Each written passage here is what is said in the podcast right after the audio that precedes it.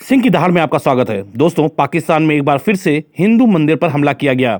Media में चल रही खबरों के अनुसार पाकिस्तान के खैबर पख्तूनवा प्रांत के कोहाट के करक ज़िले में बुधवार को उन्मादी भीड़ ने एक हिंदू मंदिर को तोड़ दिया।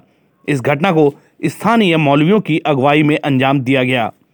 बताया जा रहा है कि कट्टरपंथियों ने मंदिर को आग के हवाले भी कर दिया। भीड़ ने हमला कर मंदिर को बुरी तरह से तहस नहस कर दिया। सोशल मीडिया में मंदिर को तोड़ने का वीडियो वायरल हो रहा है। वायरल वीडियो में कई लोगों को मंदिर की दीवारों और छत को तोड़ते हुए साफ़ देखा जा सकता है। जब भीड़ द्वारा मंदिर को तोड़ा जा रहा था तो उस समय स्थानीय प्रशासन और पुलिस के अधिकारी मूक दर्शक बने रहे।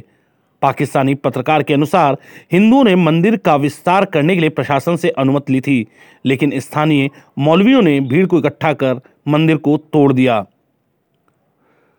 दरअसल पाकिस्तान के खैबर पख्तूनवा प्रांत के कोहाट के करक ज़िले में गाँव में स्थित ऐतिहासिक मंदिर और परमहंस जी महाराज की समाधि का जीर्णोद्वार और विस्तार किया जा रहा था, जिसकी अनुमति 2015 में सर्वोच्च न्यायालय ने दिया था।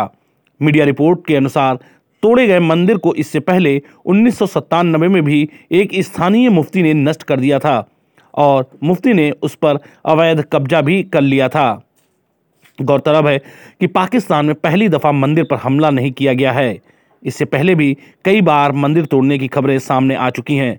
पाकिस्तान में मंदिर तोड़ने के इस ताज़ा मामले को लेकर अल्पसंख्यकों में गुस्सा देखा जा रहा है। सभी घटना की निंदा भी कर रहे हैं।